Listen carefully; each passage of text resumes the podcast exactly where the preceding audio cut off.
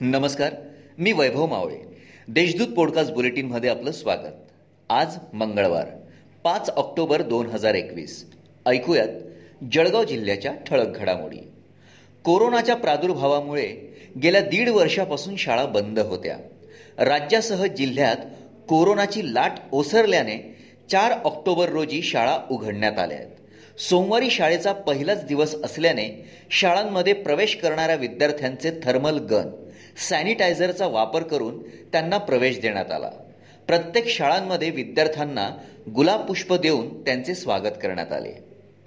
गेल्या काही महिन्यांपासून कोरोना बाधितांच्या संख्येत घट होत आहे. मात्र सोमवारी जिल्ह्यात कोरोनाचा एकही रुग्ण आढळून आला नसून एकही रुग्ण कोरोनामुक्त झाला नाही. त्यामुळे जिल्ह्यात चौदा ॲक्टिव्ह रुग्णांवर उपचार सुरू आहेत.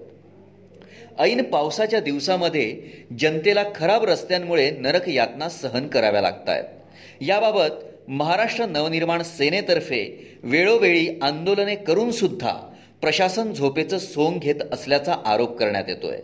प्रशासनाला उठवण्यासाठी सोमवारी सकाळी महापालिकेसमोर मनसेतर्फे झोपा काढा आंदोलन करण्यात आलं.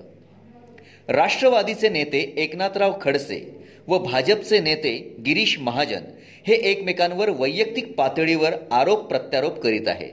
त्यामुळे होऊ घातलेल्या सर्व पक्षीय पॅनलची आशा आता धुसर होऊ लागल्याने नेते मंडळींमध्ये संभ्रमाचे वातावरण निर्माण झालं आहे कोरोनाच्या प्रादुर्भावामुळे गेल्या दीड वर्षापासून सर्व धार्मिक स्थळे बंद आहेत. परंतु आता कोरोनाचा प्रादुर्भाव कमी होत असल्याने गुरुवारपासून मंदिरांची कवाडं खुली होणार आहेत.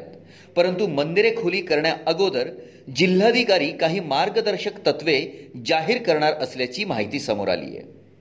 या होत्या आजच्या ठळक घडामोडी. याबरोबरच वेळ झाली येथेच थांबण्याची. भेटूया पुढील पॉडकास्ट बुलेटिन प्रसारणात.